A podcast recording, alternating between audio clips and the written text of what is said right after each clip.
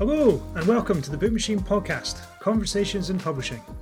Our podcast shines a spotlight on the unsung heroes, rising stars, and inspiring people that make publishing happen. BookMachine's Gavin Summers, that's me, and Gemma Rosto, digital marketing strategist, chat to guests about their journey in the industry, insights they've learned along the way, and what they think the future holds for the sector.